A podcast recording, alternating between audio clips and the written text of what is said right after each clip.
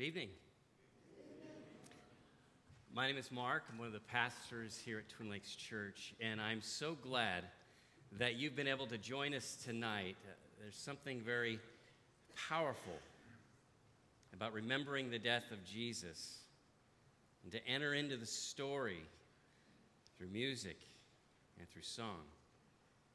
To hear the seven sayings that he said on the cross and and each one of them, you know, we could ponder for hours just to, to soak in the richness of, of, of each one of them, literally for hours. So I hope you don't have any other plans tonight. I'm just kidding, don't worry. Just for a few moments, I want to zero in on the sixth thing that Jesus said on the cross. It comes to us from John's Gospel, chapter 19, verse 30, where Jesus says, It is finished. It is finished. Just three words. In fact, in the original Greek that John wrote this, it's just one word. Yet in any language, there's truths that is loaded pregnant with meaning for each of our lives. Because if you've ever wondered why Jesus had to die, if you've ever wondered what is the core of the Christian message, if you've ever longed for forgiveness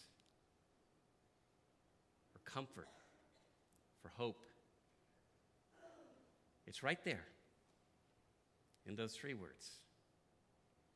It is finished. Now, if we were there, try to imagine yourself hearing those sayings from the cross, from the Lord's own mouth. I think some of them would be easier for us to understand than others. I mean, when he says, Father, forgive them, they, they do not know what they're doing we would be shocked. We would be amazed for sure. But we would get it. We would understand what he was saying. Likewise, when he says, I thirst, or woman, behold your son. Again, there's, there's mystery to all of these things. You can dive deep into any one of them theologically, but some are more straightforward, and, and we, would, we would get these. Many of us here perhaps would even identify with him when he says, My God, my God, why have you forsaken me? Because there's been a time in your life where you have felt literally God forsaken. But I think if we were there, we would all be seriously puzzled when he says, It is finished. I mean, clearly, it doesn't look finished in the way that we would hope. I mean, what happens after he says this? Scripture tells us he commits his spirit to his Father and he dies. He dies. Human cruelty is clearly not finished. Evil, terror, hatred, pain, death, grief, not even remotely finished. In fact, from all appearances, sin and death have carried the day. It's no wonder that his followers are bewildered. It's no wonder that they are afraid. Can you blame them? I mean, whatever they had hoped in Jesus, whatever they believed, whatever they envisioned about the future, that's what appears finished. And remember, they don't have the rest of the story like us. That first Easter hasn't happened yet. All they know is that with their own eyes, the eyes that saw him heal the sick, that saw him give sight to the blind, that saw him even raise the dead with those same eyes. They are looking at his lifeless body on a cross. It's finished, it's over. Perhaps there's even just a small remnant that are holding out just the last glimmer of hope, thinking that maybe he'll revive. But then those hopes are crushed when a centurion thrusts his spear into his side and water and blood flow out. It's finished. It's over. That's what we would be thinking if we were there. Now, of course, we weren't there. But I have a strong hunch tonight that for many of us here, at various times and at various ways, those words have come crushing down on you. I mean, isn't that what our guilt and shame say to us? You're finished. You're fake. You're an epic failure. And for sure, uh, maybe there was a time years back, maybe when you were really young, you truly felt innocent, pure even. Or perhaps that, that, that, day that you first confessed your faith in Jesus and, and you understood his forgiveness or the, the day that you first received communion and it was like you were drinking in God's grace and you just washed over you. You were so amazed. Do you remember that feeling? Have you ever had that feeling? I can remember when I was nine years old, I felt that way. I, I, it was the day of my baptism. I remember it vividly. Nine years old.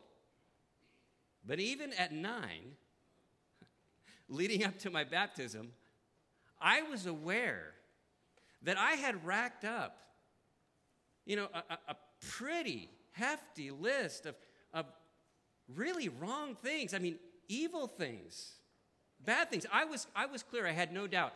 I was a sinner in need of a Savior. Now, now some people would say, well, Mark, it, that, that's, that's, that's unfortunate that at nine years old, you were confronted with, with guilt in life. I mean, it, it's too bad there weren't more people around you telling you how awesome you were. And listen, you know, I, I had, I, I, I, remember in school we had TA for tots. Any of you baby boomers remember that? TA for tots, warm fuzzies and, and cold pricklies. And oh, this, I gave out a lot of cold pricklies. I had no shortage of of positive affirmation, especially at home. No shortage of love.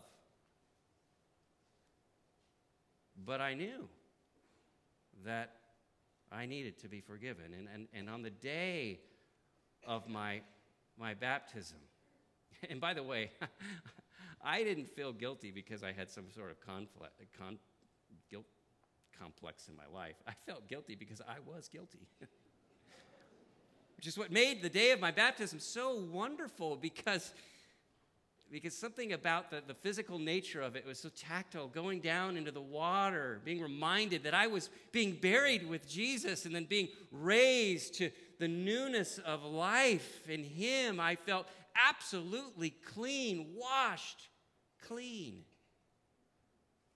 And later that day, I guess I'd managed not to get in a fight in the car with my brother or sisters or something like that. I felt like I was, you know, still just white as snow. Like I was doing little laps in my driveway on my bike and just, just enjoying this wonderful feeling of, of just purity and, and goodness. And I thought to myself, wow, I have like a spotless record. I mean, if, if I can keep my nose clean, if, if I can stay on the straight and narrow for the rest of my life, that would be like batting a thousand. I mean, that would be awesome. I could be like Noah or, or Moses, maybe, you know, in the modern time. I actually thought that. But not for long. Because whatever our good intentions, whatever commitments we might make, however many times we receive Jesus at summer camp or wherever else, we discover over the course of time, and if you haven't yet, you will, that just like Noah and just like Moses, we are deeply flawed. It's not only that we're incapable of living up to God's standard, we can't even live up to our own. Have you noticed this about yourself? And so, in the aftermath uh, of some kind of personal, moral, spiritual fail, when we are sickened by our own choices, we feel dirty and grimy. An accusing voice comes to us. And that voice says, Come on. Isn't it time to hang it up? I mean, seriously, it, you tried the Jesus thing, it's not working, it's not sticking.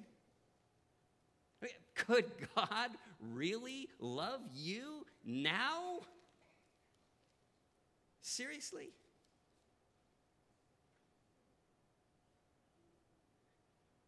It's finished. It's over. That's what sin would want us to believe. Sin would want us to have uh, want to have the last word in our life, and it's not just sin, it's death. Now, we don't like to think about our own mortality, so we push it away most of the time, but we're confronted by it when someone we love, someone who is dear to us, is taken away. That's when we have to reckon with the fact that our own days are numbered. And maybe for you, uh, this is part of your daily life right now because perhaps even in this last year, someone that you loved dearly was, was taken from you. Old age, some sort of tragic accident. Perhaps the doctors just couldn't fix what needed fixing. and you are plunged, plunged into grief. And it is all too clear in that moment that there is no negotiating with the grave. There is no turning back the clock, not even for a second. That the facts will not change no matter how much we wish they would. And it's in that moment when we get a glimpse of what it was like to be there the day that Jesus died. What it was like to have those words ringing in your ears. He saved others, but he couldn't save himself. What it was like to look up there and know that everything you were hoping for, everything you were counting on, lifeless, powerless, gone.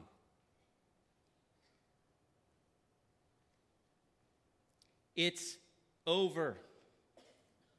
It's finished.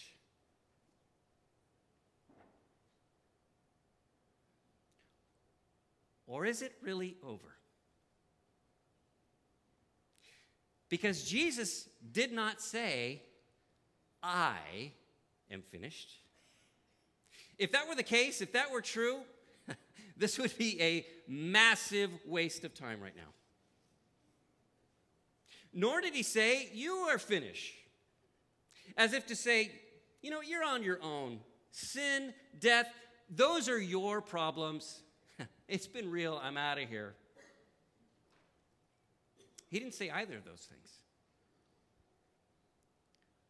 What did he say? I want to hear you say it with me. He said, It is finished.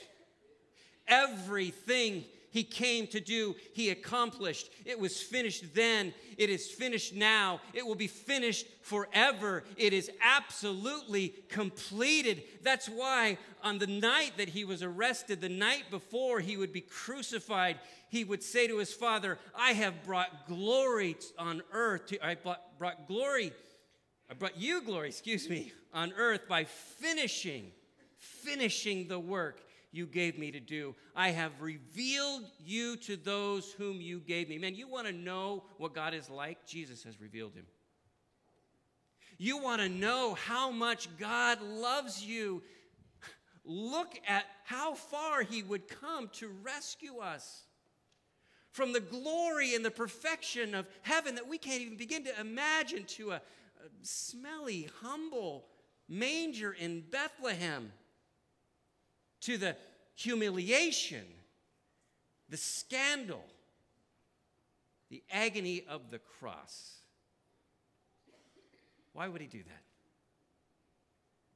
Because God loves us too much to let sin have the last word. God loves us too much to leave us lost and helpless. So it's like what the, the great preacher Charles Spurgeon said. He said, I sin like a man, but he forgives like a God. And to be sure, that forgiveness did not come cheap. The wages of sin is indeed death. But look what it says in Romans 6. The death he died, he died to sin once for all. Once for all. And you show me a person who is still trying to earn God's love. A person in, in one way or another who thinks that, that they can work their way into heaven, that they can, they can earn God's favor, I will show you a person who has not yet fully heard Jesus say, It is finished, because there is absolutely nothing we can add to it. It doesn't need anything added to it. It's done. It's done. And, and listen to me, please. Because for some of us here tonight, it's not some abstract laundry list of sins. It's something in your life that haunts you, it dogs you, it accuses you. And to that thing, Jesus cried out, It is finished. It is paid in full. Amen? Amen. But you know what? It's not just our sin that Jesus took, He also took our death. And in ways that I don't think anyone can fully explain, you actually were there on the day He died. You don't have to imagine it. In some very mysterious but very real way. You were there. And not just in the fact that, you know, like the people there that day, we're all sinners. That's the way we typically think of it. But Scripture says that we are united with Christ by faith, that, that your life, your sins, your death, it's all bound up in Jesus on the cross. We are united with him. That's why we're called his bride. Back to Romans. It says, since we have been united with him in his death, we will also be what? Raised to life as he was. Rest in that. Revel in that.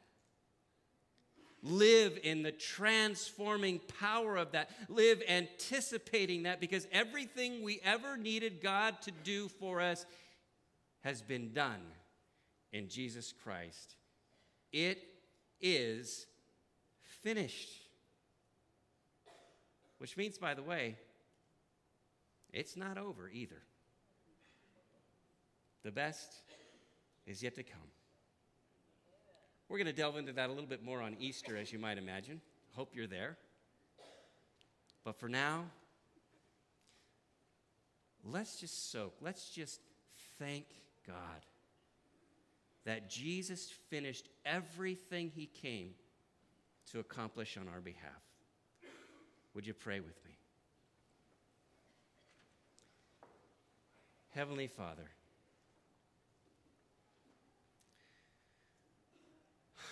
we are overwhelmed by your love, your grace, that would go to depths beyond our estimation. That the eternal Son of God, perfect, holy, spotless, would come and, and bear our sins.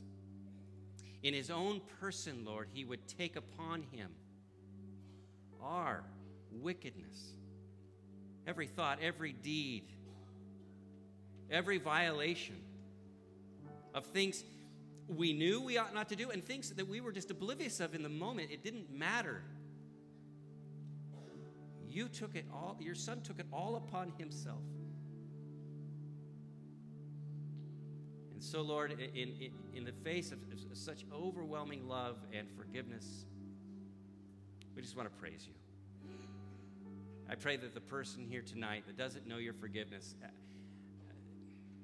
they may understand very little, but they understand enough to say, Yes, Jesus, I, I want what, what you offer, what, what you did for me on that cross. I want that applied to me. Would you take my sins?